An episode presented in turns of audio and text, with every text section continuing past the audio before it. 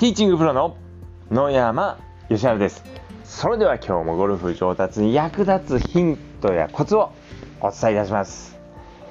えー今日はですね1月24日なんですけどももう冬真っ只中なんですけどもどうでしょうか？ゴルフをやっていますでしょうか？まあ、雪国にお住まいの方はですね、まあ、なかなかコースに行けないっていうのはあるかと思うんですけども、まああのそうではない方ですね、まあ、ゴルフができる環境にある方はですね、まあ、ぜひコースに行っていただきたいなっていうふうに思います。でまあコースはもちろんそうですし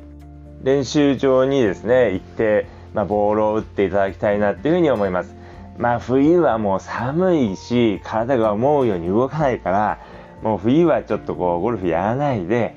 春になって暖かくなってきたらマスターズが始まったらゴルフ再開しようかななんて思ってる方も多いかと思いますけれどももうやっぱりこうこの時期にですねゴルフをやっておくやっておいた人と、まあ、この時期にですね休んでしまった人ではですねもう春になったらですねかなりの差がついていますので、まあ、ぜひですねこの放送をお聞きの方はですね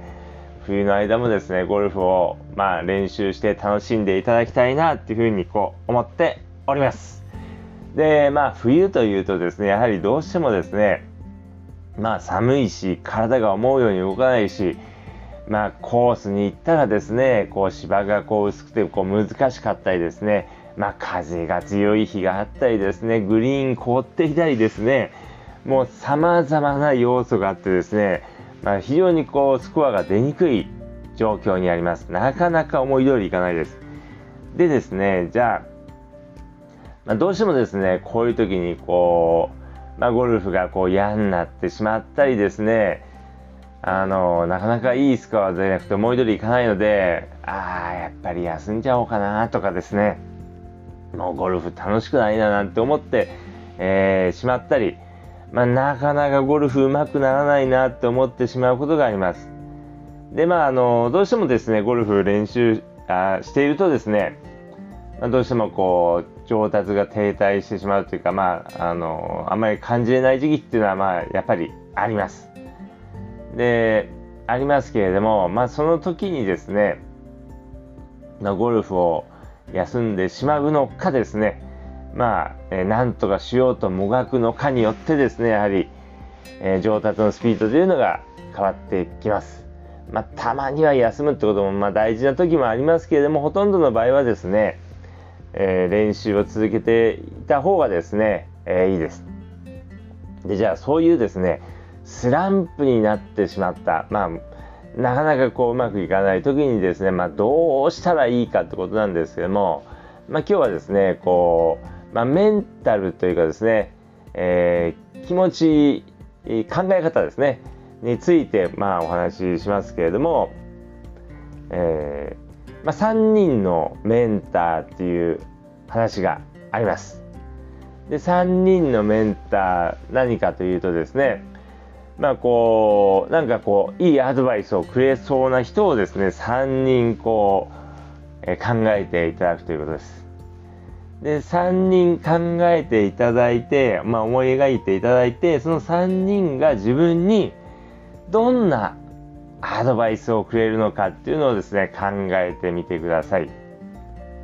まあもちろんですね3人一人一人ですね、えー、言うことは違います。くれるアドバイスは、えー、違います。例えばじゃあ3人、えー、のメンターですけれどもじゃあえ、いつもですね、よく一緒に回る上手い人、すごい上手い人、えー、がですね、えあなたはもっといいスコア出すためには、アプローチもっと練習した方がいいよっていうこうアドバイスをくれるかもしれません。で、えー、じゃあ今度はあの別の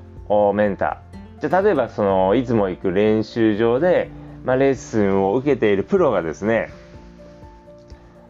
あなたはアプローチは、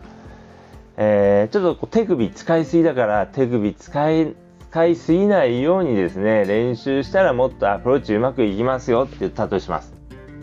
でもう一人のメンターですね。じゃあなかなかこう、えー、ありえないことだと思いますけれどもじゃあ、あの、松山選手、松山プロですね。松山プロが、やっぱりゴルフ上手くなるためには、継続して、えー、地道な練習をしっかりとこう続けていくことが大事ですよ、とあなたに言ったとします。